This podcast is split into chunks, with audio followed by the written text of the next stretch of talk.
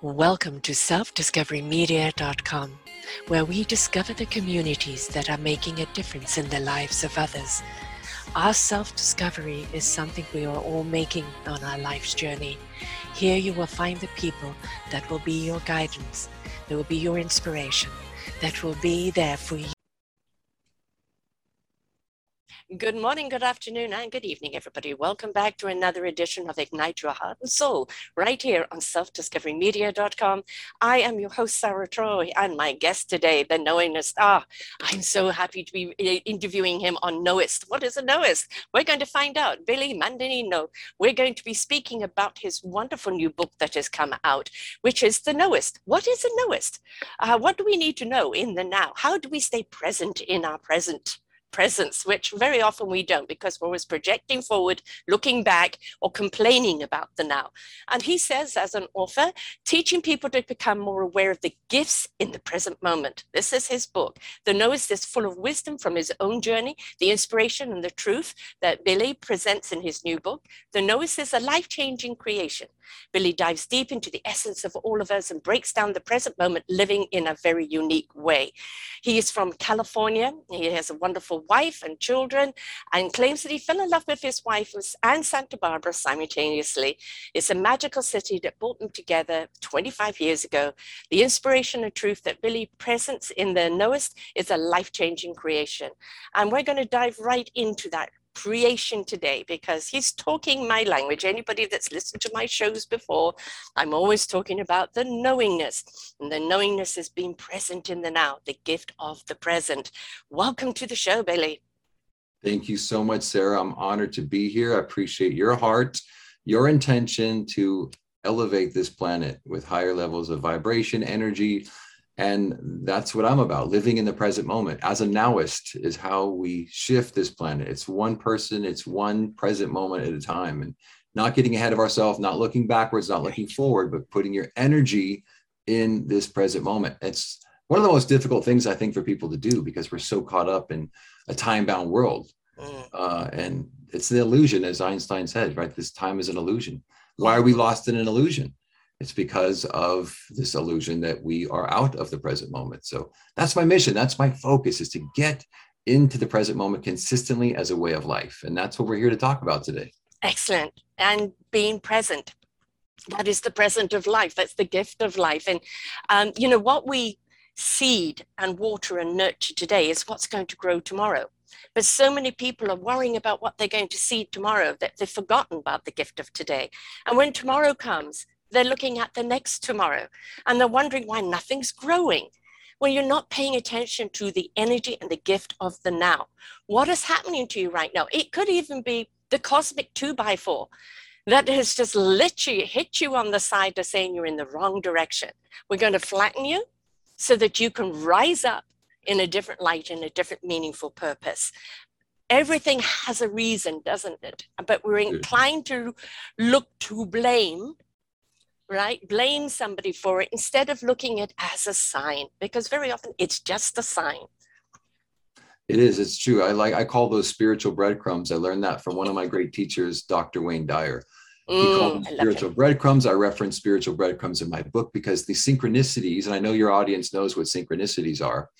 These synchronicities show up in our life, but we don't follow these spiritual breadcrumbs because we're so caught up in our past future conditioning that we miss the present moment. Yes. And usually these spiritual breadcrumbs show up to teach us something. And if you follow them, they take you to your purpose, to your great dharma, to the next thing in your life. Instead of focusing so much on what might happen if I chose this, or what happened in the past is going to happen again. And your past does not equal your future. You need to learn this present moment is the greatest gift you've been given, and you need to put your energy into it, and your awareness, and your imagination, and change your stars through that presence. And most people don't have that conditioning. Well, I teach people through living as a Nowist and teaching through my coaching program and through my website and through the online teachings and the free teachings that I have on all my social media sites, teach people how to do that as a way of life. As a Nowist, I live 90% in the present moment and 10% in the world. I mean, it hits the fan. I got emails, I got appointments. I'm a realtor, a property manager. I'm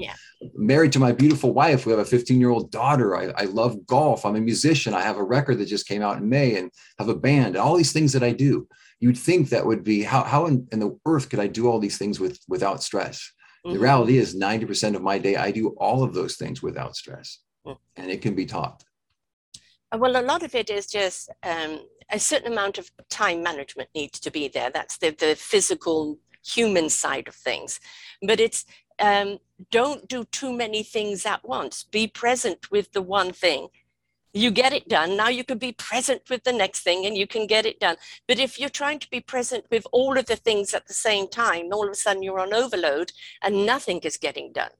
Sarah, it's been proven. Yale did a study that 47% of the time, human beings, when you're in an interview, when you're at the gym, when you're at dinner with a family member, when you're in an office meeting, 47% of the time, our brain is not the same place our feet are.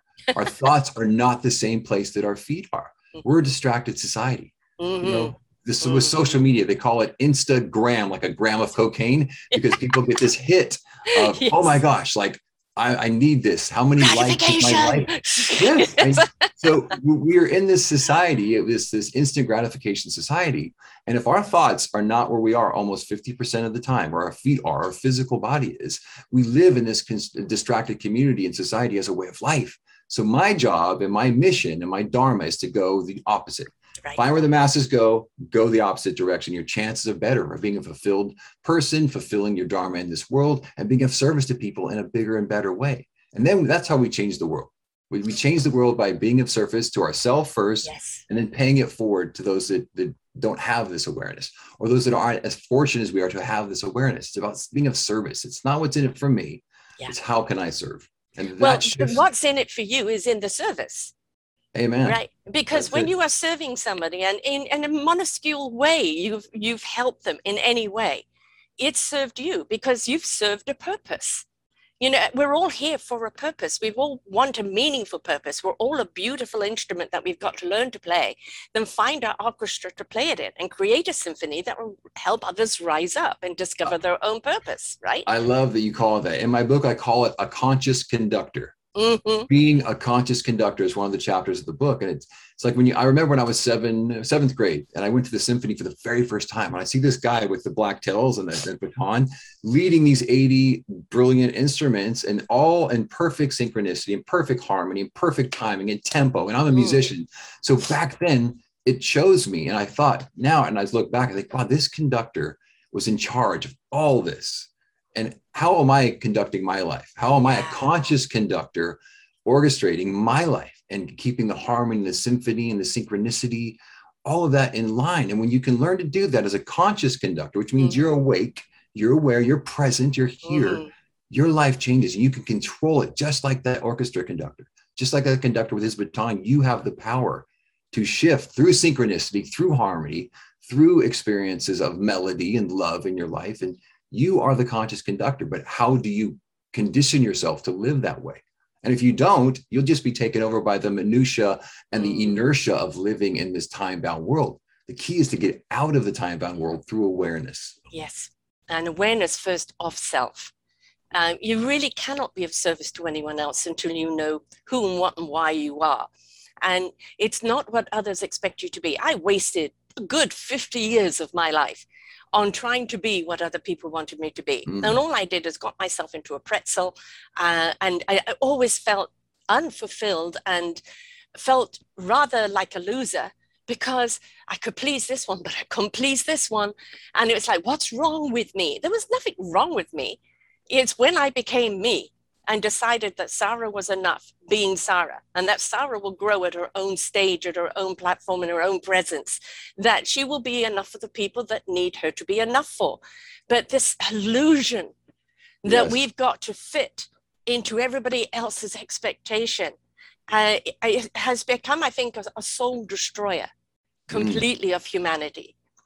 Sarah, you touched on a couple things there. For me, what's coming through is I have no affiliation with Oprah Winfrey. I just love her. She is my neighbor here in Montecito. She lives a couple miles away. I don't know her personally. I just know of her force in this world. And I think she's probably, in my opinion, the most powerful woman on the planet right now. She wrote a book recently called What Happened to You?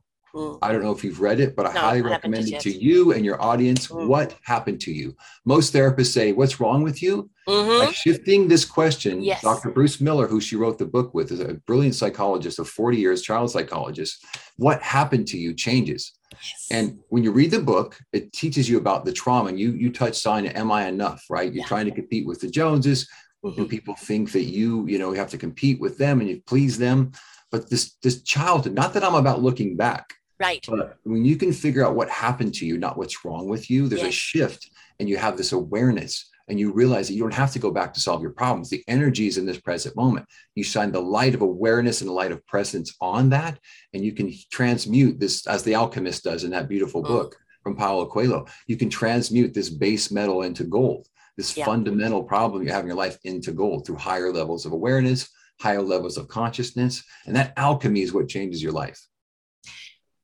I've been doing this 9.5 years now, and I've done over 2,000 shows myself. And the common denominator is this. People have received that cosmic 2x4, that realization that they've been living an illusion or some trauma has happened to them. And believe me, some of the people with what they've been through, it is how could that have happened to one human being? Yet they chose to find their strength, find their courage, find their abilities, and go through the process of healing. And on the other side, be of service to others who are going through it too. They're the best form of teachers, the best form of healers, because they understand. And that strength and that courage that they have found in discovering themselves and who they are, and that they are enough, they're not their trauma. Their trauma was a catalyst to their strength, to their courage, to their abilities. It was set them on that path to make those discoveries. So when anything ever happens to us and we go like, why me? It is because we're never given more than what we really can cope with. You make it your spiritual practice. You make the affliction, the pain, the trauma, your spiritual practice. And I can speak, if I may, I have a brief story to tell you about this year. January of this year, December 31st, my wife turned 50. And we couldn't have a party because, it's COVID. So we decided to fly to Florida. So we fly to Florida. There's this big party by Nelly, this artist named Nelly is having a party on the beach. We figured perfect. We're social distance for everybody. We're going to be masked. We're outside. So we have this party 31st of December this year, actually 2020. And they said, no, we got to move it inside. So they move it inside to this interior ballroom with 33,000 square feet. Everybody's still socially distanced. We stayed away. We had masks. There was no dance floor. So we have this party, we have a great time. We fly back to Santa Barbara. And on January 6th, she and I both came down with these symptoms. And I haven't had a flu or a cold in over a decade. I don't get sick. I'm so healthy. When you live as a Nowist, you upregulate these epigenetics and these DNA expressions through peace, through presence, through imagination. So I have a very healthy immune system. Long story short, January 8th, she and I both tested positive for COVID. Then we gave it to our 15-year-old daughter. They healed up in about a day and a half. They were totally fine. I was in this bed for 10 days with 102 fever. Wow. I was so sick. After the 10th day, I broke my fever. I quarantined for the appropriate amount of days. I felt like I do now. I went golfing. The next morning, I wake up here again, numb head to foot. I couldn't feel anything. Turns out that I, from COVID, had contracted Guillain-Barré syndrome. What is that? And I was completely paralyzed. I had to learn to walk again. I spent 21 nights in the hospital. Guillain-Barré syndrome is an autoimmune response where your immune system overreacts. And the myelin sheath, which is the insulation around your nerves, your own immune system eats it away. So all the electricity in your body is gone. So I had no motor skills. I was completely paralyzed in a hospital bed for 7 days. Thank God for the local doctors here. And thank God for this spiritual practice that I've had for so many years. I was able to upregulate DNA expressions along with the immunoglobulin G that they gave me.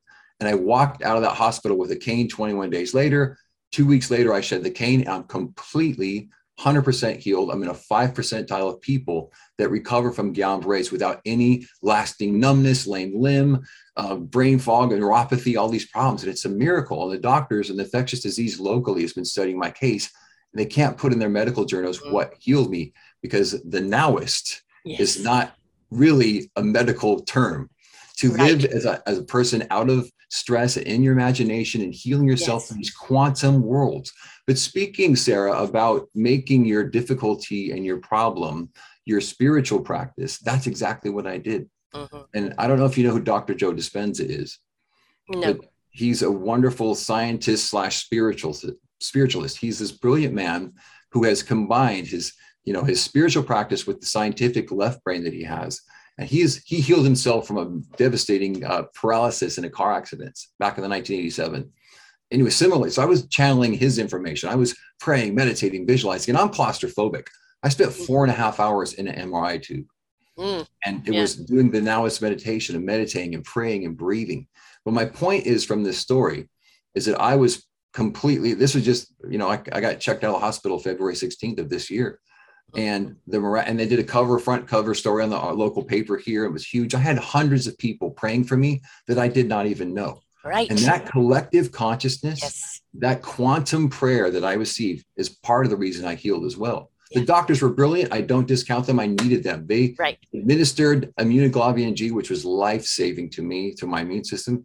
But you couple that with this type of teaching, the spiritual practice, this quantum realization, it shifted everything. So I made that trauma in my life, my spiritual practice. Mm-hmm. And now what do I get to do? I get to serve more people through and that's what I'm sure with the people you've worked with, mm-hmm. that they find a way to serve through their trauma, through what they went through. There's a way through it that's more powerful if they did not have the experience. And I wouldn't change it.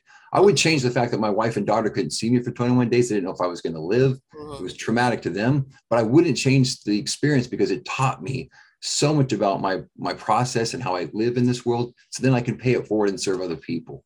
Right. Yeah. The myofascia people don't realize is actually the fiber optics that go through the body that work from the brain for everything else to work, because I've had some damage on that as well. And it really is something that, if not attended to, it can actually be a permanent thing. So the fact that you actually attended to it straight away from both sides, is the reason why you got your whole body back, because it's so misunderstood by most doctors, and they don't know what it is about. Acupuncturists and various massage therapists and other people do understand. Obviously, energy healers understand because it is your energy that runs through your body. Truly, and it needs to run free. Absolutely, there's the golden highway between your cerebellum to your sacrum. There's a energy flow and that's what I was focused on, doing ho'oponopono, which is an ancient Hawaiian. I don't know if you've ever done a ho'oponopono.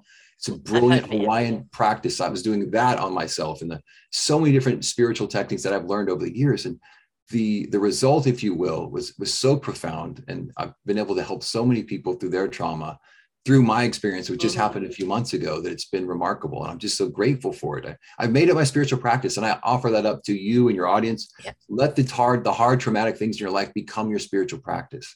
And that's what Eckhart Tolle, who wrote The Power of Now, speaking of the now. Yes. I mean, he was suicidal in the beginning of his book, and he was at 29 going to end his life. And he had such a trauma to his awareness, to his thinking mind.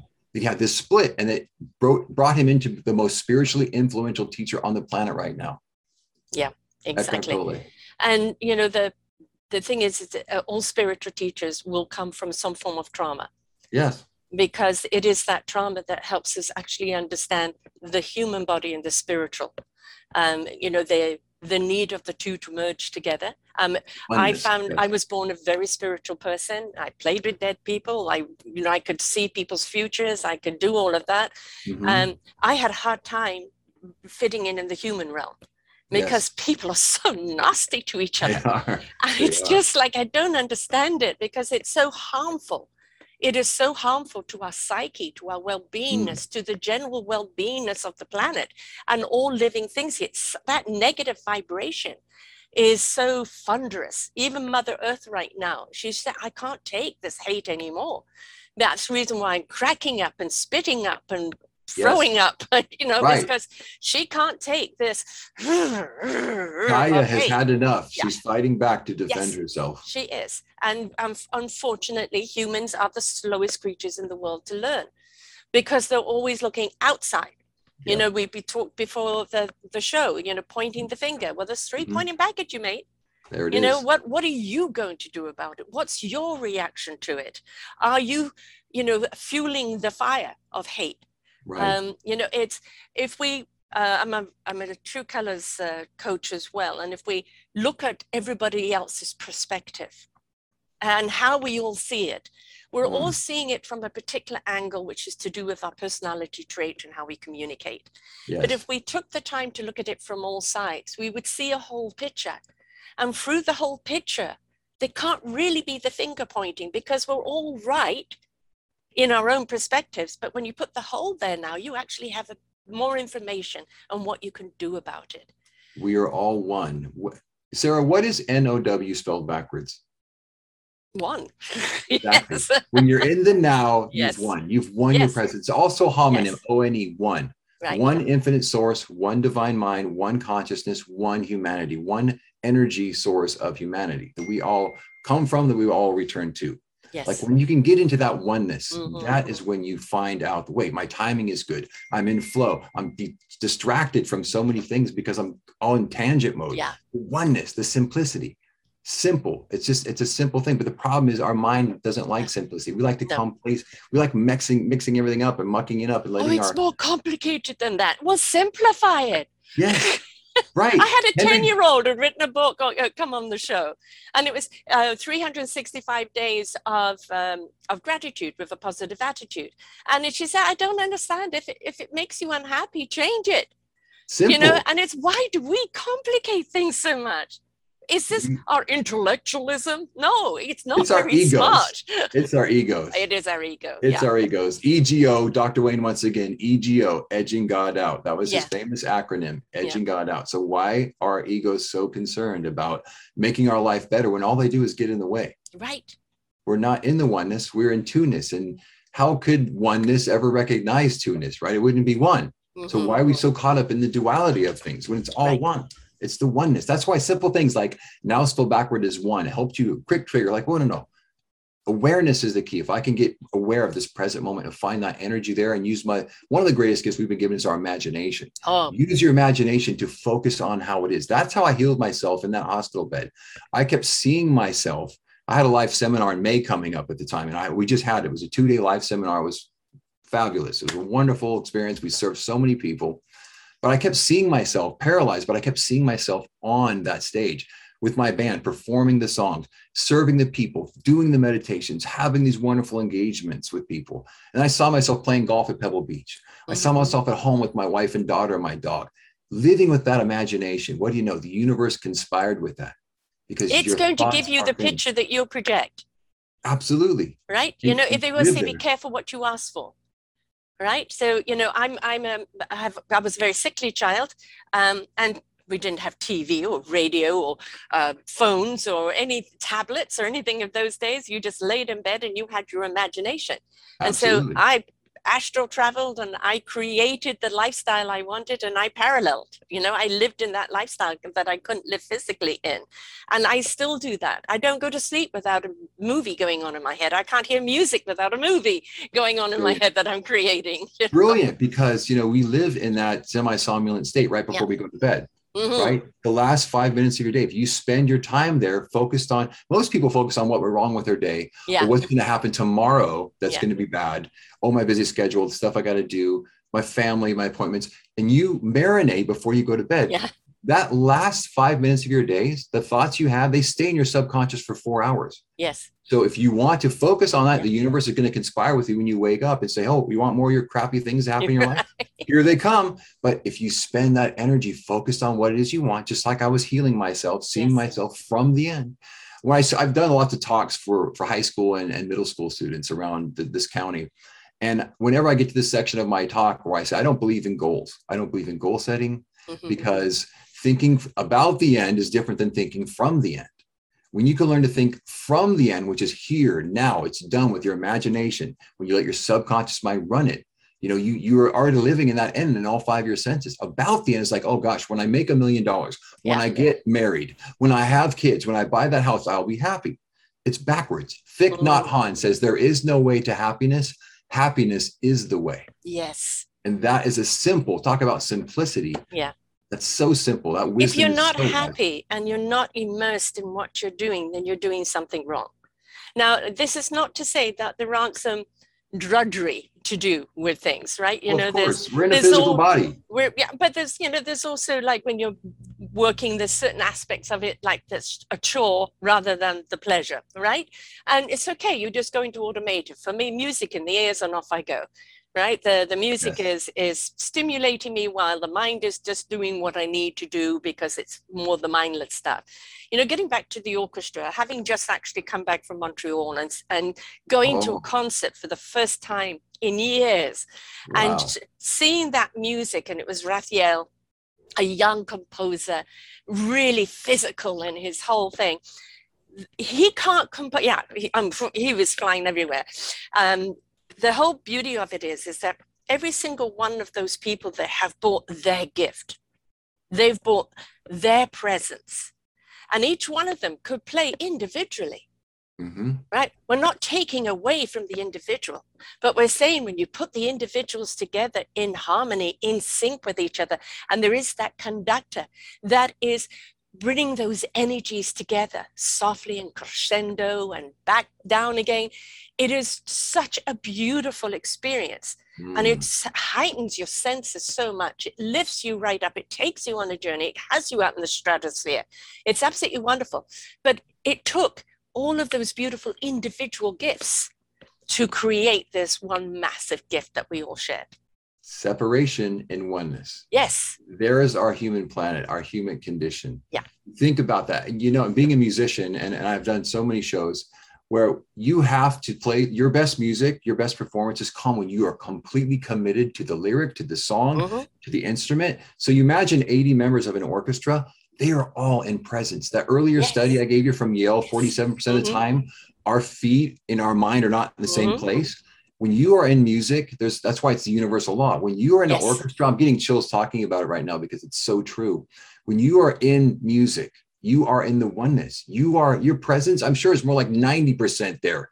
Oh, yeah. To the 47, because you cannot connect to the lyric, the song, the melody, the tempo, the tuning, the pitch, and the energy without being present. Right. So being a conscious conductor is so important, because that is our cue. That is an example of how should you live your life. You should be the conscious conductor of your life.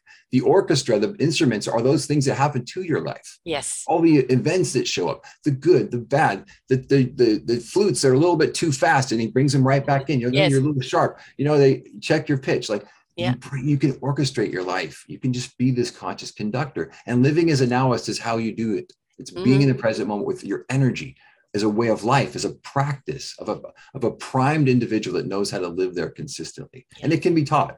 That's what I'm all about. Oh, no, 100%. I know that if I make any decisions from my head first and my head only, they're going to fail. Yeah. It doesn't matter how good or logical or rational it sounds, it's going to hit. Yeah. If my soul, my divine soul presence, and I call, the gut information, because you know, and you don't know why you know, you just know the knowingness, right? Yes. And when it resonates with that heart and excitement, and the spirit wants to get into action, and the mind will know what it needs to know when it needs to know it, you're in truth. You are in truth. You can't fight against that. You may not even understand what it is you know in that moment, but you know, and your entire presence knows what to do with it. Just allow. What I know for 100% for sure is when I have to make big decisions in my life, the thought is the lie and the feeling is the truth. Yes. Every time. My intuition has never let me down. 100% of the time, it bats 1,000. Right. If my core doesn't agree with it, it doesn't happen. The heart is there's a 9-foot energy field that shoots out of your body. It's the most magnetic part of our physical body is the heart. So your thought, right? You think your brain, this massive electrical storm. It's the computer data. It's nothing. The energy is in your heart. So no wonder when you're making a decision, you think about it, you ruminate it, you cogitate, you get stressed out, you're running all these. No. What is your feeling? What does your heart tell you? That's the answer. The thought's the lie. The feeling is the truth. Right. Your whole life would be much more simple if you made your decisions from that place. So I offer that up to you. Make your decisions from your heart, not your head. Yeah. And if your core doesn't agree, if your core says no, listen to it.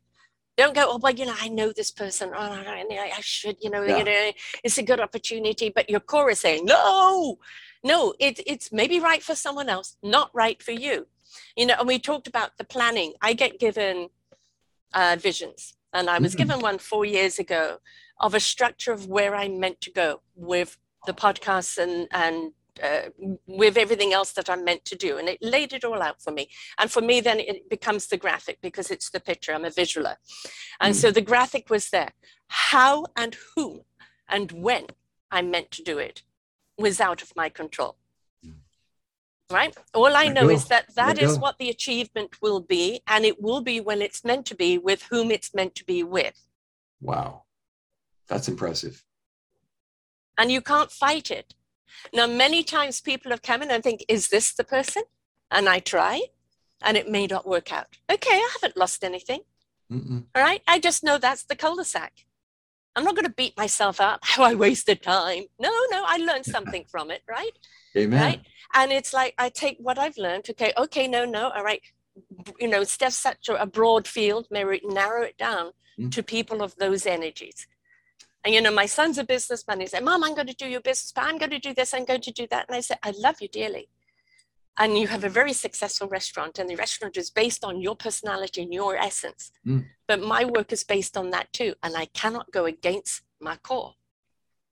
Sarah, you're a Nowist. You are a Nowist, sister. Because you understand about thinking. That's thinking from the instead of about the end. You know it intuitively because you're so in tune and in touch with the reality of who you really are. Yeah. Because Muktananda, the great saint, says that which is real never changes. Mm-hmm. And you know that this physical thing changes. Yes. The soul never changes. No. So if you're making decisions from this physical thing that changes, you're on the wrong path. Right. You know, you think from the end instead of about the end. And there you go. You allow.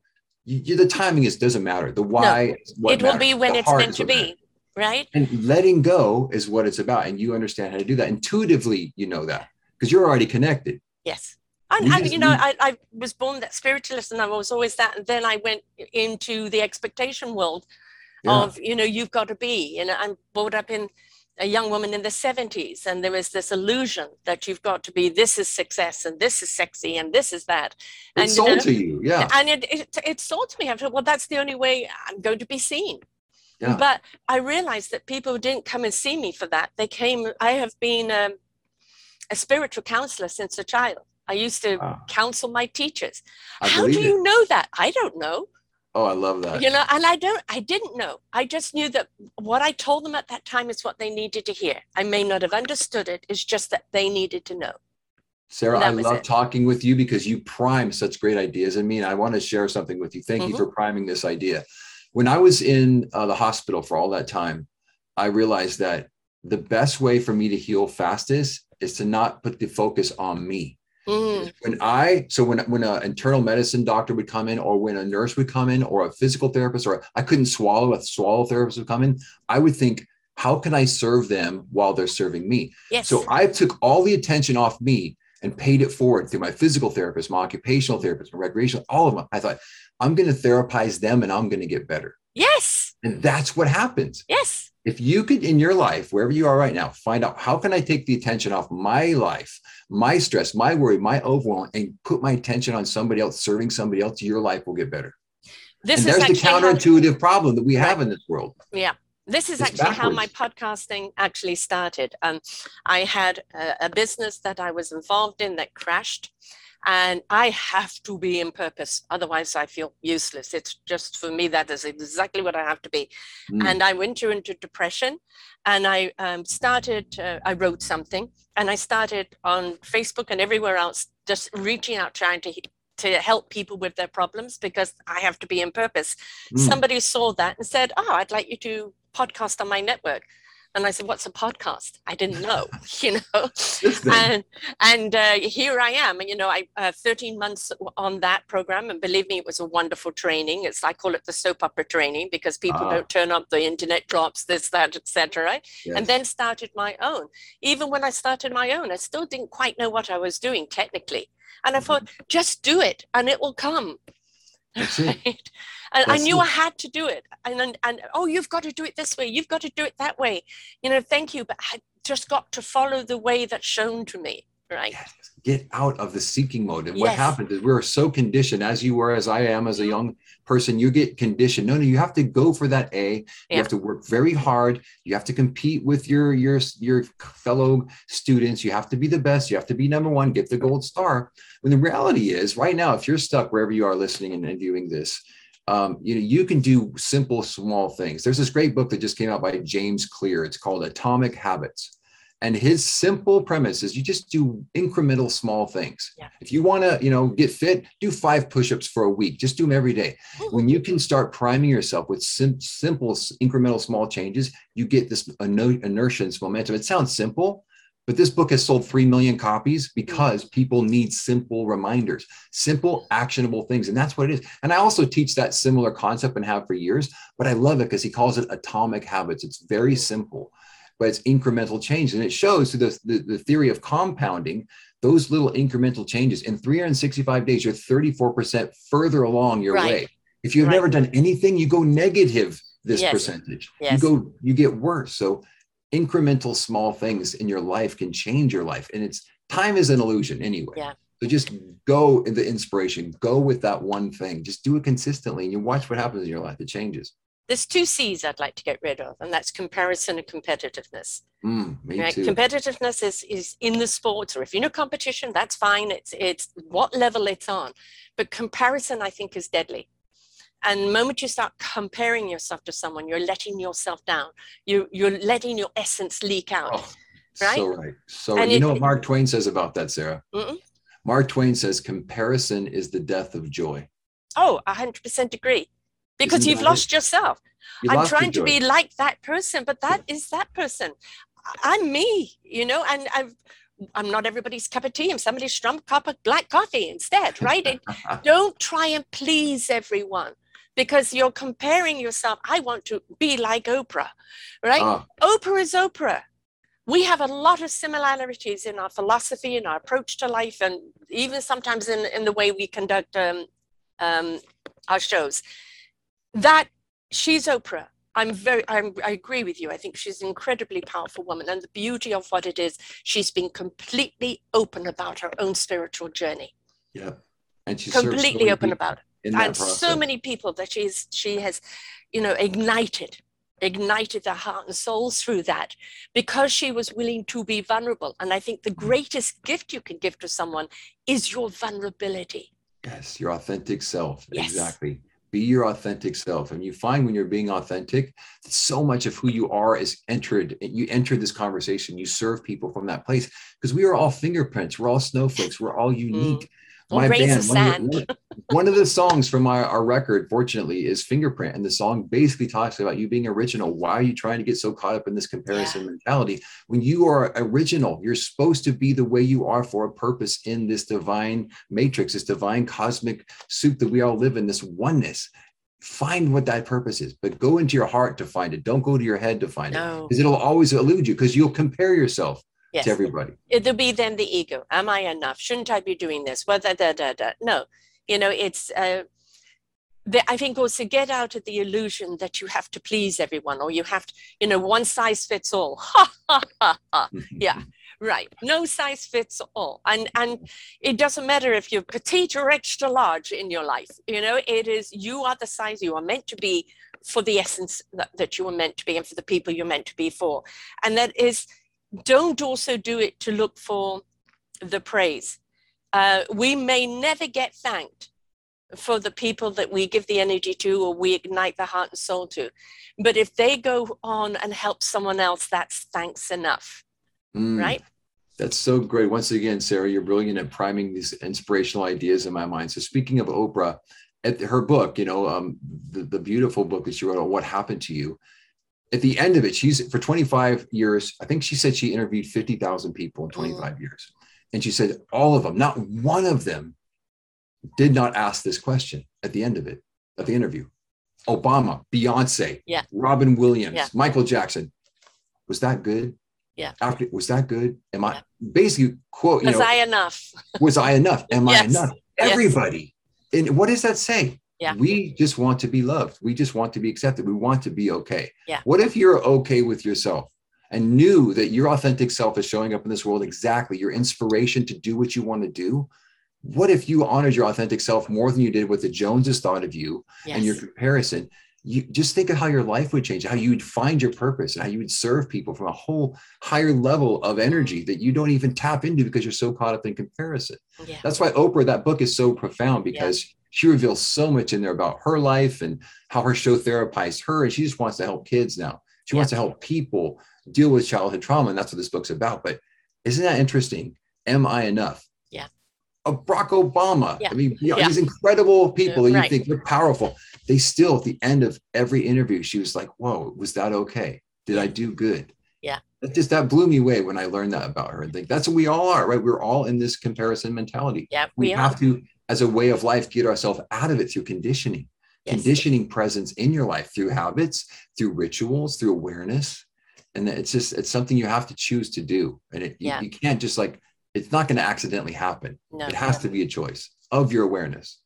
You know, I think with the spiritual journey has been since the beginning of time. And we lived so intuitively with the land, you know, with the animal kingdom, you know, with the environment, because that was, we were a part of it.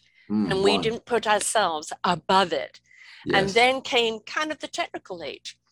And, you know, we started industrial and manufacturing and all of that. It's all part of progress. It's all, you know, I'm not knocking technology, but I am knocking how we use it.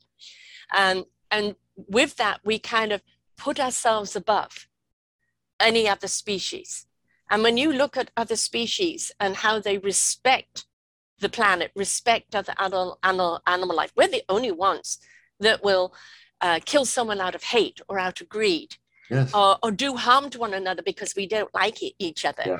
You know, I don't see other animals doing that. They'll do it over territory. They'll do it over life-threatening. They'll do it over food. But I don't like your tail. You know, you don't see that. My beautiful dog Pepper, she's a little Yorkie, and she's an amazing dog. She's like I call her my daughter's hairy little sister because she's like a kid in the family. As if you have pets, I know. Oh yes, everybody agrees. They're one of us. They're one of us. 100%. But our little dog will get in a little argument and like kind of go at another dog, and then you watch. They're my teachers. They will separate, and it's like it never happened. Whereas us, how dare he enter my space? Yes. I cannot believe he was so offended. And we're talking about it a week later. Yeah. The dogs do, or ducks are the same way. You see a duck, they just placidly go on like it never happened. Right. Why do we take our ego is the problem? We take it on in this time-bound illusion. You need to learn from nature about how to live in this world. Yes, we do. We do. And I think a lot of the issue to do with spirituality is that so many TV shows have made spirituality all about cults and evil. And, that's the manipulation, right? And it's like we have been spiritual creatures since the beginning of time. We just lost our way. We disconnected. And a lot of the time, too, people become afraid of, I don't want to be just part of the one. I don't want to lose my individuality. No, we're not asking you to lose your instrument. We're just asking you to bring your instrument to the collective. Yes. So we can all upregulate. Right. So we can all enhance. So we can all get onto the same harmonious vibe, right? And those good vibrations. Speaking of that, Sarah, that's exactly what we're going on and what we're going through. Because when I went through this illness and this challenge, this physical challenge, back in January, February, I called it my COVID cocoon because I'm claustrophobic and I was in, I don't know if you've been in an MRI chamber before. I have, yes, and I'm claustrophobic too, 4.5 hours in this thing. And I thought, wow, this is truly the test. And that was one of the hardest things I went through beyond the paralysis, just being in that kind of coffin, if you will. And I started to use my imagination, and once again, making your traumas in your life, your spiritual practice. Yes. And I was, I'm going to be like, I'm in an inchworm. I'm like an inchworm or a caterpillar. It's going to turn into this monarch butterfly. This is like what the planet's going through right now. This rigor mortis, this dying of the old way. Mm-hmm. So this new monarch butterfly, this higher enlightened being can emerge. And that's what I took away from my experience. Mm-hmm. I was in the COVID cocoon. I came out of it. I had this experience, which I would not change. It taught me about the highest part of me. That is what is used that was to its serve purpose. Me. And that was his purpose. Yeah. There it is. Yeah. Let that be your spiritual practice. And this higher part of us is what heals the world, what takes the lower energy and transmutes it into higher energy. You just have to have the awareness and the ability, not to label it, but to surrender to it. Yes. My theme was positive surrender. After the first day I was terrified because I thought I was paralyzed. I didn't know. Doctor said, hey, a lot of people die from this. Their diaphragms collapse and they have no motor functions, and this is possible. They're very much straight shooting with me right out of the gate. But after I knew what I had, it was Guillain-Barré syndrome. I was going to get immunoglobulin G. I was going to go through physical therapy. I never had fear or doubt again for those next 20 days because you were with them. You were with it, right? I surrendered to it. Yes. Like, how do you experience the Tao Te Ching? How do you experience water? You have to be one with it. You can't grasp it. When you grasp it, it eludes you. I surrendered to it like I would have surrendered to the ocean. I just became one with the paralysis, and I just made that my spiritual practice. And at the end of the day, I have an experience now that I can serve people with that I never could have taught and served from that place if I didn't have it. So it was a gift. You know, going back to sayings, there was a saying in the beginning before we did the show that I was given another saying, the universe is going to shake us up, to wake us up, for us to step up and change it up. And we have been shaken. You know, we've been awoken. We've been asked to stand up. And we've been asked to change it up. But I don't know if you know anything about the Celtic runes, but there is a wonderful rune called Haglas, and that is disruption. Mm. And before you can have clarity, you have to have disruption. Mm. And we are going through the disruption right now, which is shaking out the old. And what is the old doing? Aikido, Texas, ISIS, right, ISIS, all of that. They're desperately trying to hold on to the old. Right? Because that's where they were secure. That's where they fought. They were powerful. Mm-hmm. And they're desperately trying to hold on to it. But the more they're trying to hold on to it, their hands are like oil slicks. It's falling away because it's not meant to be. The energies have shifted. More and more people, and we don't see this on CNN. We don't see this on Fox News. They like to take a pimple and make it into a volcanic eruption. Of course, of course. Yes. Fear sells. That's the way they control everyone, right? Have them paralyzed in fear. But the more and more we step up with our energy, and the vibrational energy of love starts at 585 hertz. Mm-hmm. If you step up into that, you can't knowingly go and do harm to anyone else because it's against that vibration. And the higher you go with that frequency, the more you're changing the energies within you and around you. And the more we tilt that energy more to that harmonious side. But it is up to each and every one of us to decide, I'm not going to feed the ego. I'm not going to feed the pain. I'm not going to feed the trauma. I recognize it.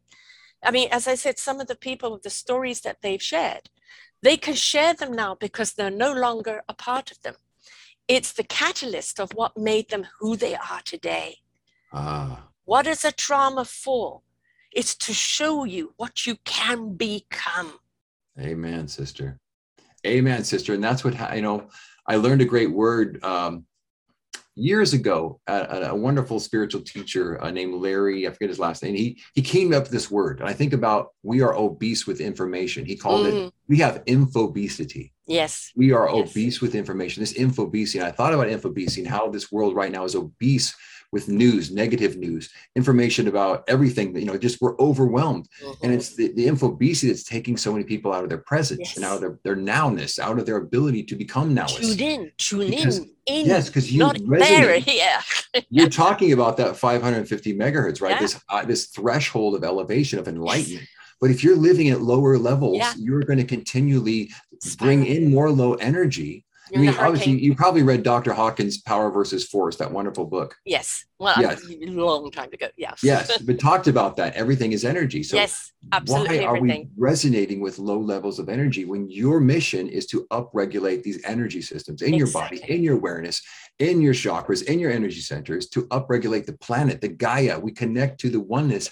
That's how we get to those higher levels of energy. Right. And with those higher elevations, we actually understand more and more our meaningful purpose here. And it's beyond this world. It's part of the universe.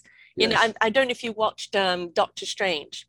Yes, love that movie so much. There is a wonderful part where she pushes him out of his body and says, what do you think you are? You're matter? You know, and then he goes on this whole trip. And it's like, if we could push ourselves out of our vehicle, I call it the vehicle.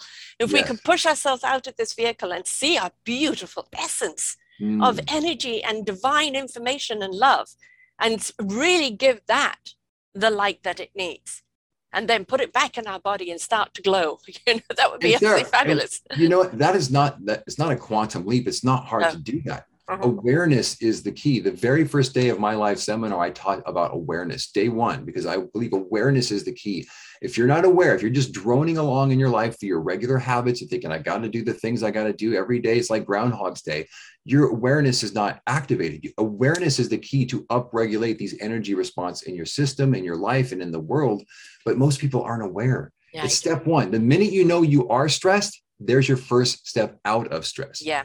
But if you just live in this drone of time, you're just pulled out of your awareness. So your energy cannot expand. You cannot upregulate. So awareness is step one. So I offered up to people listening and viewing, what is your awareness? What is your awareness practice? Are you in touch with the energy fields of your body and your thinking? Are you allowing this infobesity to overrun your life and your habitual way of living? If it is, no wonder you're stuck in the same place you're stuck in. A couple of months ago, I had something that happened that kind of shook my world up a bit. And I went through the emotions, and everybody said, "Oh, you've got to do this, you've got to do that." And I was just going through the emotions, and I did a show on it afterwards, because I do a show on Sarah's View of Life every week, which is just my perspective. And I say, we need to go through the emotions. I had to go through the anger, the pain, the confusion, the this and that. I had to go through that. I had to spend those emotions for me to then have clarity. Right. And one thing we don't do, we're looking for the answer without going through the emotions, because those emotions are clearing things out. They're the eraser on the chalkboard. Right. Mm-hmm. There's, again, too much information up there. It's not relative to you. You want to know what to do. You're going to have to listen from the inside out. If the outside feels like it's being shattered, all right, then go for the emotions.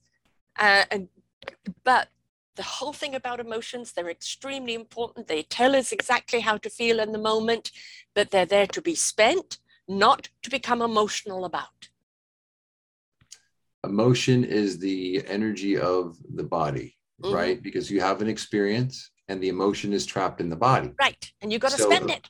And what happens, and here's one thing that Dr. Joe Dispenza, if you haven't listened or read any Dr. Joe Dispenza, I highly recommend drjoedispenza.com. He's amazing. But he talks about this thinking, feeling loop mm-hmm. where you have a thought. Think about it, Sarah. You have a thought and it's an anxious, panicky thought. Yes. You have that thought. All of a sudden, cortisol, chemistry in your body is upregulating, which exacerbates the thinking mind to go to more negative, so more cortisol.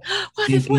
Feeling loop. Yes. So what if we invert that and we think, oh, no, I'm going to meditate. I'm going to pray. I'm going to visualize feelings of the end of what I want to manifest in my life. And then all of a sudden, adrenaline, epinephrine, serotonin upregulates, then more thoughts. Then what do you know? The awareness and the focus changes the chemistry of your thinking and feeling loop. That's how you start getting out of stress, anxiety, overwhelm, and out of this, I don't know, it could be an imposter syndrome or whatever you're feeling in your life. I think, for me, it's also about redirect. I know that music for me, and the beauty of music, it's not just the music and the words. It is literally the changing of the frequency within my psyche. Yes. Right.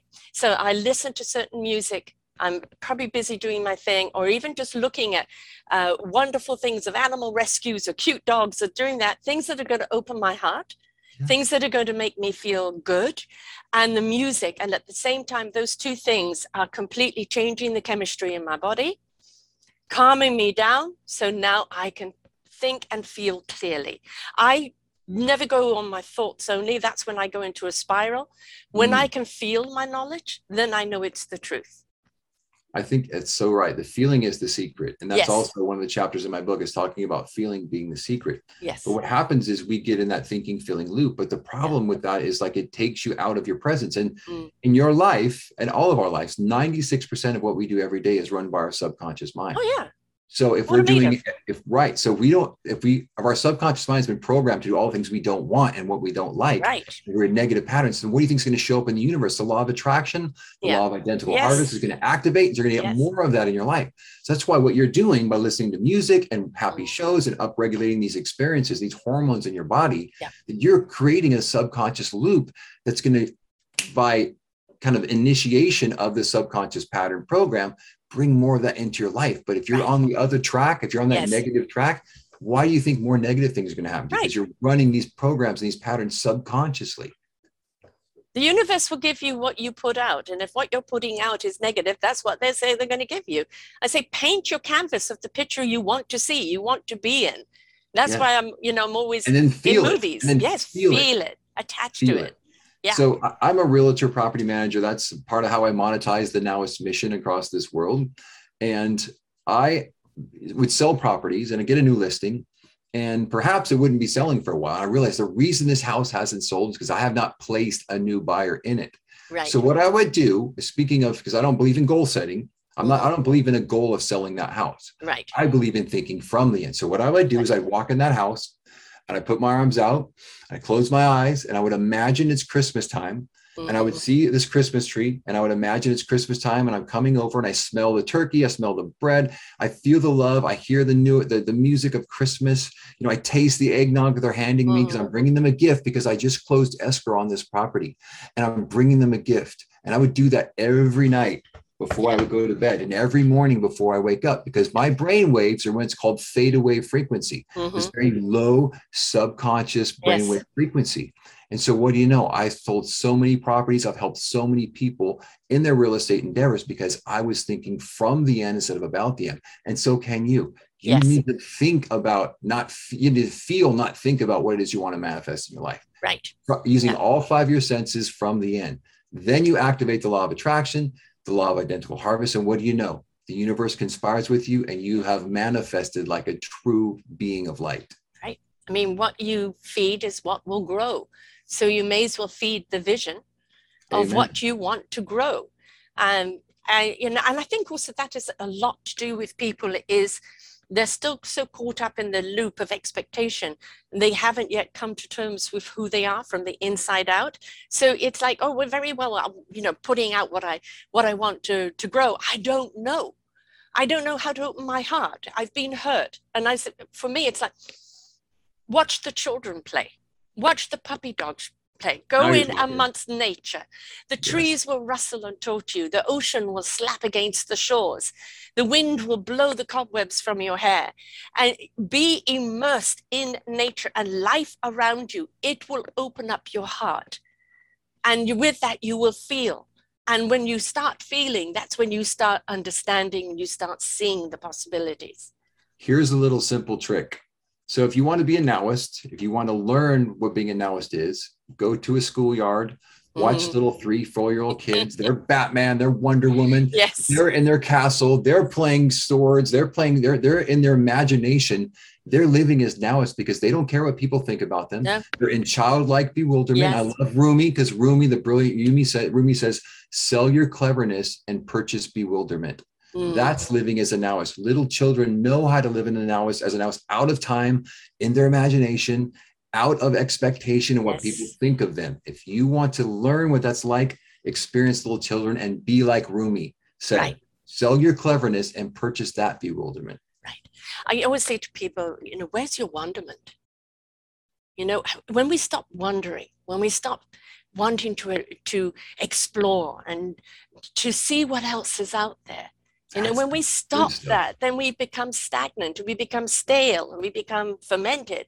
We need to constantly keep the wonderment out there. That's what that expectation of what is tomorrow going to bring to me.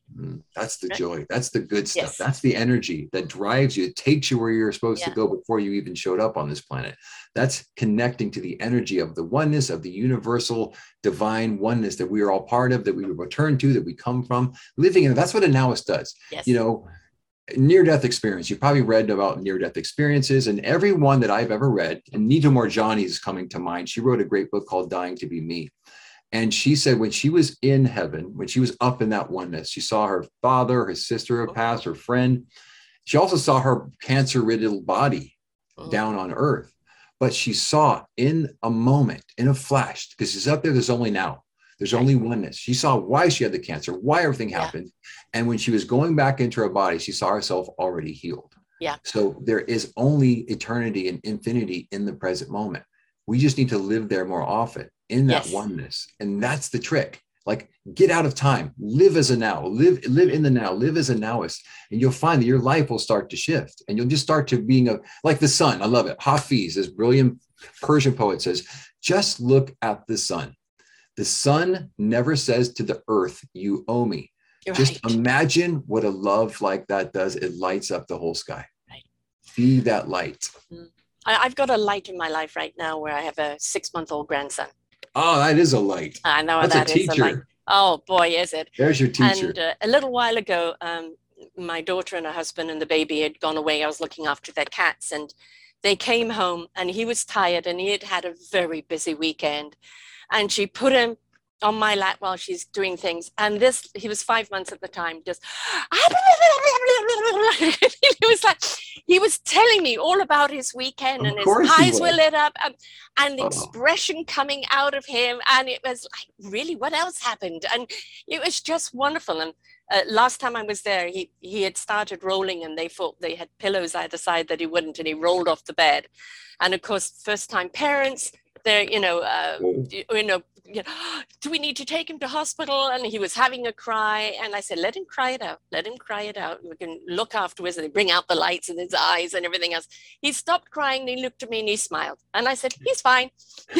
He's fine. See, this is the first language of any bumps. Yes, exactly. You spoke his language. He spoke to you, yes, in his baby talk, and you knew, yes, exactly what he was saying. Long before he got here, actually. Long before, yes, he got here, we already had that conversation. Isn't that gorgeous? You're such a gift, Sarah. I love that, because you are inspiring other people, because you and I, we bring this conversation to light, mm-hmm, because people need to hear this message. People need to apply this to their life. It's not as difficult as they think. Don't allow the info beastie of the world to pull, yes, you out of these higher levels of consciousness. You have to make it a way of life. You have to bring the light to the world. You have to be this example, be the role model, pay it forward to people. And then your life will get better. Then collectively we'll get better. Right. It starts with you, and you are that example. So thank you for what you are in this world. Right back at you, darling. Right back at you. Activism is great because it does shake things up. But I'm saying that actionism is the new activism.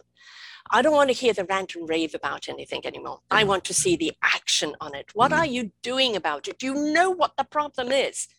So what can you peacefully, harmoniously, collectively do to be a part of the solution? Do you know what step one is, Sarah? Your thoughts. Yes. Your thoughts. Think, yes, about, we're all energy, right? We're, mm-hmm, mostly energy. We're mostly energy. We're not the physical, we're energy. Yes. We're energy and we're water. The planet is, right, 70% water. We are 70% water. Right. So we're mostly energy. Yes. Your thoughts and your words have energy. Yes. If you want to do something in this world, don't get caught up in the overwhelm and the negativity. Use your powerful thoughts and your imagination to focus on the good. Watch your self-talk. When you start, yeah, gossiping about the news and this COVID, yes, thing and this thing and the Afghanistan and all this, find ways to get positive, to speak positively. Don't gossip about your neighbors. Mm. Find ways to spend love. That will change the energy. That simple step can change so much of your day and the world. But all of us love to prate on, right, about the news, the drama, yeah, the Joneses, the God. I mean, yeah, it doesn't even feel good. No. It does not feel good. No. I just, as I said, recently have come back from Montreal, and I went with my 88-year-old friend who is a Montrealan, and she wanted to go back and see her home one last time. And I'd never been, 41 years in Canada, hadn't been. Wow. And I'm seeing it through this childlike eyes. As we're coming into land, she's jumping up and down in her seat. She's 5 foot dot, tiny. She can outwalk me. I mean, she's so, physically strong. And I mean, she had us walking to death for the first 3 days because I had to see, wow, everything. 88, that's amazing. And she is, just phenomenal. But seeing the city through her eyes, oh, you've got to see this. Oh, you've got to see that. We've got to go here. We've got to go there. Joy, and it was just joy, that, yeah, sheer joy, of it. And we were in a wonderful hotel that was not a commercial hotel. It was a beautiful old building that had been converted, and all the people there were really wonderful. It was a wonderful experience. But it's because I would have done it differently had I been on my own. But doing it with her, yes, I mean, we saw every nook and cranny, but it was just so wonderful to see it through that wonderment, and that, yes, joy, and the memories coming up in her life of happy days and everything. And it's I think we have to realize it's a choice. It's a choice of what we feed. It's a choice in how we think. It's a choice in how we feel. Even, I get the bad days. I get the doom, down days. That's part of it. What do I need to do? I need to feed myself energy. I need to feed myself love. So do what you need to do that will feed you the love. Absolutely. I do one-on-one coaching, Sarah. I have this 12-week program called Becoming Your Infinite Self. And I'm working with the client right now. He's 84 and he's alone. And he suffers so much from physical ailments from the loneliness. Just talk about self-talk and words. And but yeah, when you're focused on yourself, right? And you're focused on your problems and your thoughts and your time-bound self, and you don't put that energy out into the world, like you were with this person, you together upregulated each other through that higher levels of energy. When you can, I said, you got to get out of this lonely. Go find somebody that cannot even thank you and serve them. If you can't physically go call somebody, right? Write a letter, do something to be of service from somebody else that cannot thank you or repay you. And that giving, then all of a sudden, you already know more people will come visit you. He has this beautiful persimmon tree. They're all going to be coming ripe here this next month. Persimmons are so, I don't know if you had Fuyu persimmons, are amazing. They look like Halloween pumpkins. They taste like candy. They're amazing. So he gives these to his neighbors. I said, you can pay this forward to people, and you can just offer, send them notes and say, hey, I want, come over and get persimmons. Like, how can you be of service to other people? And then your life will get better. That's how you change the world. That's how you change your little world initially. And loneliness is a killer. And you know, it's, there are many, many people that are lonely in a crowd because they don't feel seen. They don't feel heard. They don't feel anybody's in the same connection. So, you know, it is also for you to go and find your tribe, those people that are like vibed as you, like energy as you, right? Because then you will elevate each other, and collectively together, you'll be that symphony that will resonate with other people. You've heard it a million times, right? Rising tides buoy all ships. Yes. Like, you can get in that ocean of more people. Think about more people you can help. People that don't even know you, like so the way, when I started this seminar, we started with our intention for the seminar. There was a study at the Maharishi University where they had people meditate, right? They meditated on just this neighborhood in, I think it was Chicago or Illinois. They meditated on this neighborhood just to send out love. And in this time that they meditated, I think it was like 6 months, the crime rate in this city dropped by like 25%. Only because these people, these like 10 professional meditators were sending this love and this higher level of energy out. They were just sending it. And then what do you know? The crime rate dropped 25%. I mean, what does that say about how we are all connected and how, and you and your loneliness can go pay it forward to the world. Everybody gets better. Everybody benefits, but you've then you benefit. Interactive. We've got to be interactive. We've got to participate in our own lives. It's not waiting for somebody to come to you. It's being a part of something. And then allowing it to take you where it needs to take you, because it's got the path there for you. You just have chosen to take a different path. Get off that path. And, you know, I mean, there's a wonderful book. I'm sure you've read it. It's Who Moved My Cheese by Spencer Johnson. Oh, yeah. It's a classic. Yes. Absolute classic. You know, 2 men, 2 mice around a bundle of cheese. The cheese gone, sniffy and scurry, go and sniff and scurry it out, hem and ha. You know, where's my cheese? I'm going to sue someone, and him finding, I'm getting hungry. I've got to go out and look for it. And, you know, it is up to us. You know, we can't control what happens to us, but we can control what we do about it. Yes. Right? It's our moments of decision that change our whole life. And are you going to make a new decision today? Yes. Do something small. Start small. Yes. Right? Great things are done with small little steps first. The Tao Te Ching, a journey of 1,000 miles starts with one step. Right. Take that step. Don't be caught up in the outcome. Right. Just take the step in awareness and peace and oneness with your imagination, focused on what it is you want. And just incremental change is so slow. But if you do it as a habitual way of living, then, but mostly it comes from serving. I just love to be of service to people. Oh, yes. I love to pay it forward. Yes. I love to send out books to people for free. I love sending them to neighbors that don't even know, or people that I've interacted with. And I just get their address and a book will show up, and they'll change their life because they'll start reading about presence. And it was so nice. You didn't have to, you know, give me this book. I'll buy it. No. You're giving me the gift of giving it to you. Right. And now you will pay it forward. Exactly. Right. Because that's the whole thing about paying it forward. Right. And, you know, each one of us is a book in our life. And some people have many chapters. Some people, you know, don't. And it's not a comparison about how many chapters you got. But stop looking to the end of the book. Right. I made a statement many, many, many years ago when I was a kid. When I get to the end of my book, I just want to know I've counted, that I've served, and that I'm remembered for that. Just like Oprah's, right? Oprah's realization with all those interviews. Right. And it's just in the end, that's really what we want as human beings, is to know that we are of service to each other. Right. And that we're loved. And that we're loved, and that we are a community. you know, that we're a unity. And it's not about restriction. It's that when we come together, those energies together, it's the greater heights in that support and that love for each other that we can go far out of the stratosphere, far out of our limited human thinking. If we would only allow ourselves to go there. And you don't know, anytime you're starting to look for an explanation of something, you've gone into your mind, yeah, right? The explanation of the knowingness is in the heart and soul. It's there. And, you know, what do I know? I don't know. I just know I know. See, and that's the counterintuitive nature of problem solving, I guess, of getting in this world and being in this world. Of course, Jesus says, I'm in this world, but not of this world. Right. You know, we have to learn that it's a counterintuitive thing. And I'm a golfer. I love golf. And golf is a very counterintuitive sport because you think I'm going to hit that ball as hard as I can, like a muscle, this muscle thing. The harder you try to hit it, the ball goes in all these crazy directions. The counterintuitive nature of golf is you have to let the swing kind of choose you. Yeah. You have to move one with it in fluid motion, in fluid tempo. And then when you do that, you hit the ball perfectly straight and really long.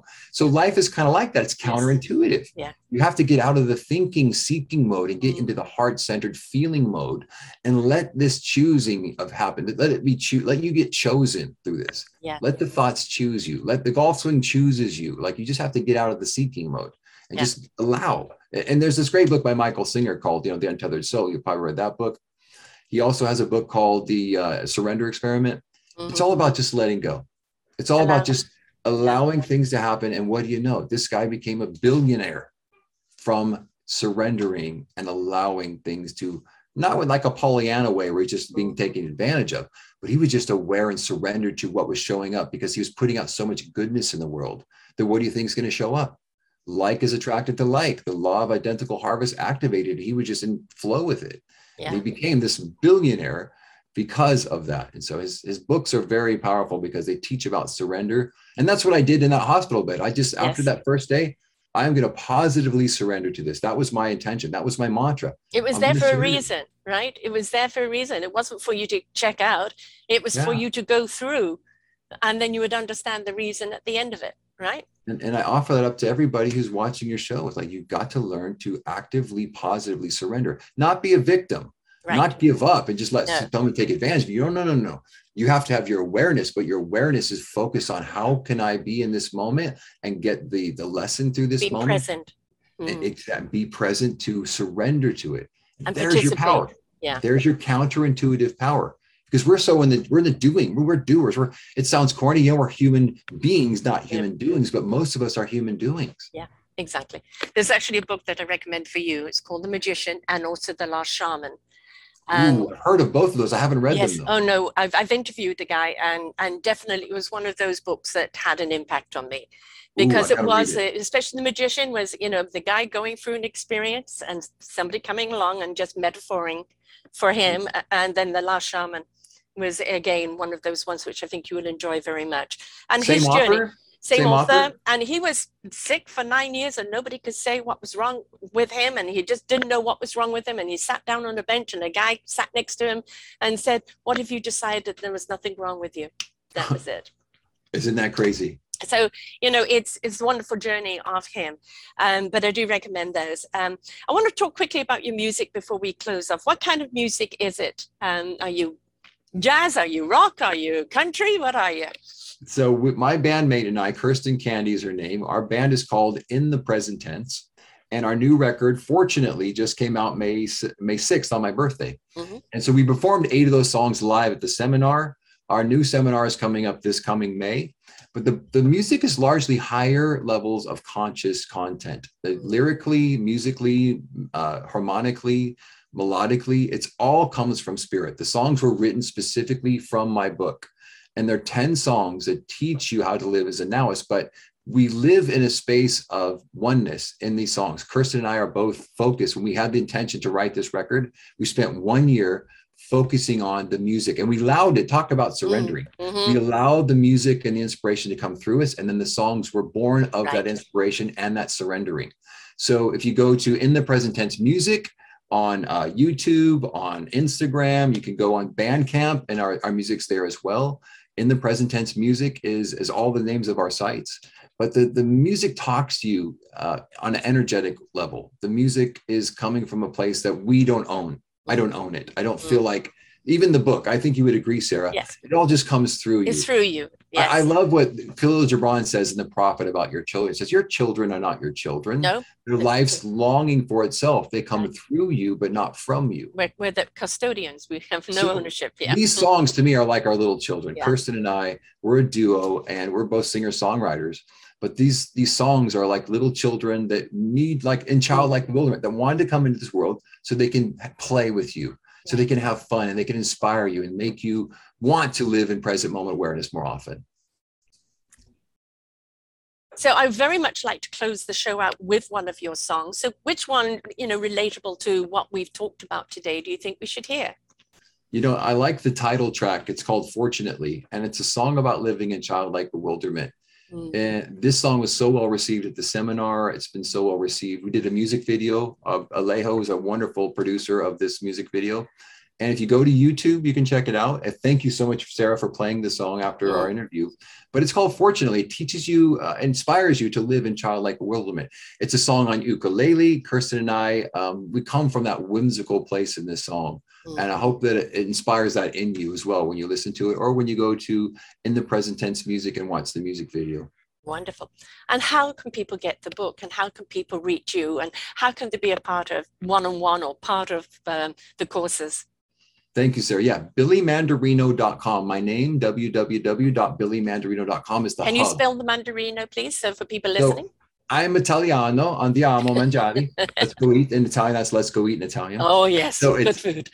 Mandarino is spelled M-A-N-D-A-R-I-N-O, billymandarino.com. We're on LinkedIn, Instagram, YouTube, Facebook, and you just go to billymandarino.com and you'll see all the little chiclets, little tiles you can tap if you want to go to any of those social media sites. But I have a free challenge up there. I have a 5-day Manifest Your Magnetic Vision for Your Life challenge. You go to the site. I send you a video every day for 5 days to help prime you to get in that magnetic state of awareness that Sarah and I talked about today. And it's my gift to you. And my book's on Audible. If I have a podcast on there as well. The first 18 chapters of the book are on there for free. You can listen to that if you want to just get information about what the teaching is, or find out where I'm speaking next, and about our seminar, which is coming up in May. I'm here to be of service to a world living in stress. I consider myself someone who likes to shine light in the dark places of the world. And those dark places might be in you. Right. And, the thing about the dark places in us, this is not a thing to be ashamed of. This is not a blame. This is just a conditioning of programming that you have lived by. And knowing now that programming no longer fits you, no longer suits you, does not serve you, and does not help you be of service to others, we have to consciously go in and change that programming, which means we have to go in and look at that program, delete it. We would do it on our computers. When our computers slow down, why are we sluggish in our lives? Why are we finding it so hard to move forward? Because we're carrying an extra load that no longer serves us. So let's go in and erase that. Doesn't mean that you ignore it. It happened to you, but it no longer is a part of you. It's propelled you forward, and being open and willing to embrace what is before you by being present and energetic in the now. That's right. When you shine light on anything that's dark, it becomes light itself. Yes. Yeah, so many teachers said, just shine light on it and it'll become light itself. Whatever is in the darkness will become light itself. That's how you transmute your life. That's how you become an alchemist. Yeah. Yeah. And we all have that capability. And every single one of us can listen to the universal, have it guide us. It's just a question of tuning in. Change that channel. That's right. It. And when you do and you allow, oh boy, it's good. You have the power. We all have the power. Yes. Just step into that power and own it, and just believe it. Believe it. Don't doubt. No. We have the power to empower. That's what we're here to do. Empower each other, support each other, lift each other up, because that's what elevates the entire energy. And we have to do that not only to serve and save this planet and all the species on it, right, but it also is a part of that collective in the universe, because we're very important as Earth in the universe. So that's right. Up to us to step out of that ego, that entitlement, or that confusion or expectation and step into from the heart and the soul, raise that energy, because we have been the problem, but we can be the solution. It's our choice. Amen, sister. Can I get an amen on a Wednesday? Amen. Hallelujah. It is up to us, isn't it? Turn on the volume, let that energy go. Fully. Okay, well, this has been wonderful. I've so enjoyed this. Thank you so much. And we're going to close out with your song, and people can come and to the show page. They just put in your name under selfdiscoverymedia.com and see your whole show page and your book and everything there. But they can also listen to some of the other music and reach out to you, because we can all be a nowist. You know, that's what we're meant to be, in the now, being present, participating in our own lives, making our own choices, being a part of the solution, being of service to one another. It's all here right now, up to us, in our choice to ignite our heart and soul. And we can do it, and you're there to help. So thank you so Sarah. Much. You are a light in the world. I'm blessed to be here today, and I wish you all the best wherever you are today. And thank you, and God bless you, and peace be with you. Namaste. Namaste to you too. And to everyone else, remember, we need you. It's not just you need this for your own life. We need you for the collective. So please step into your now, step into your nowist, and set your heart free. Okay? Until next time, folks. Bye for now.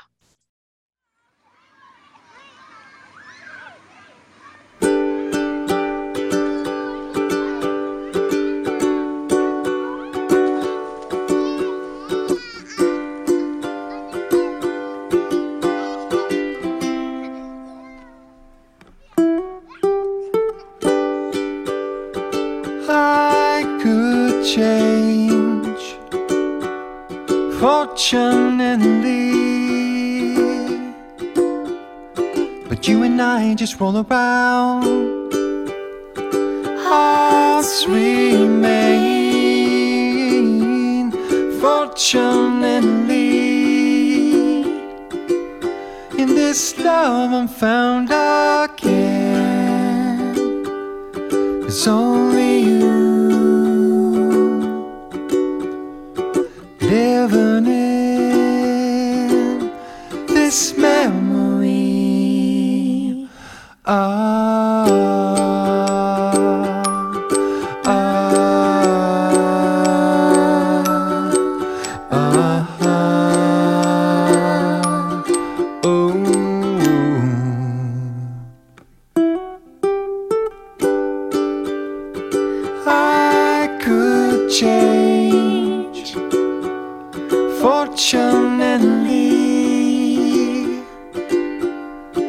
I've been up, I'm falling down. I remain, fortunately. In this love I'm found again. It's only you, living in this memory.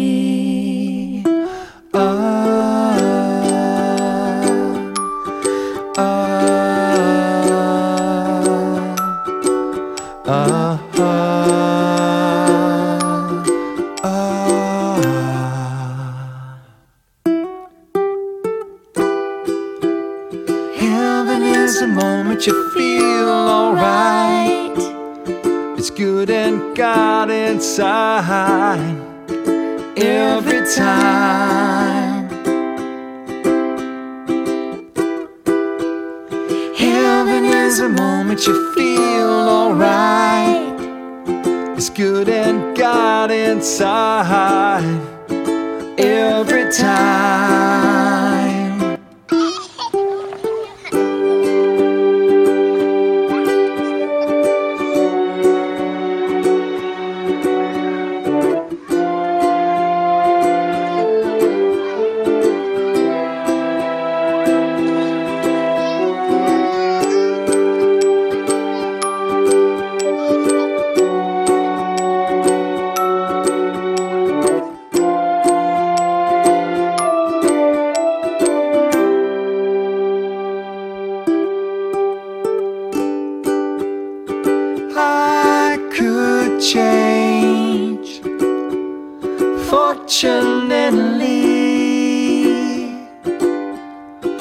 You and I just roll around. Hearts remain. Fortunately, in this love I'm found again.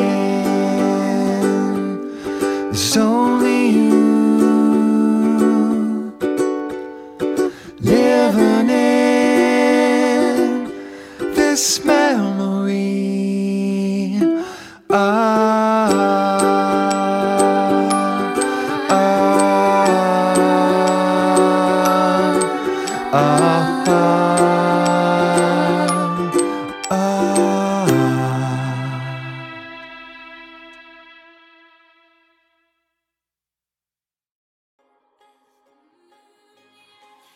We hope that you enjoyed the show. You will hear many, many shows here on SelfDiscoveryMedia.com. We have new shows for you out every week. Just find them on our podcast or What's New. If you feel that you have something to share that makes a difference in the lives of others, or you too feel that you could be a host, please contact me at info@selfdiscoverymedia.com and we will be glad to speak with you. Have a wonderful day.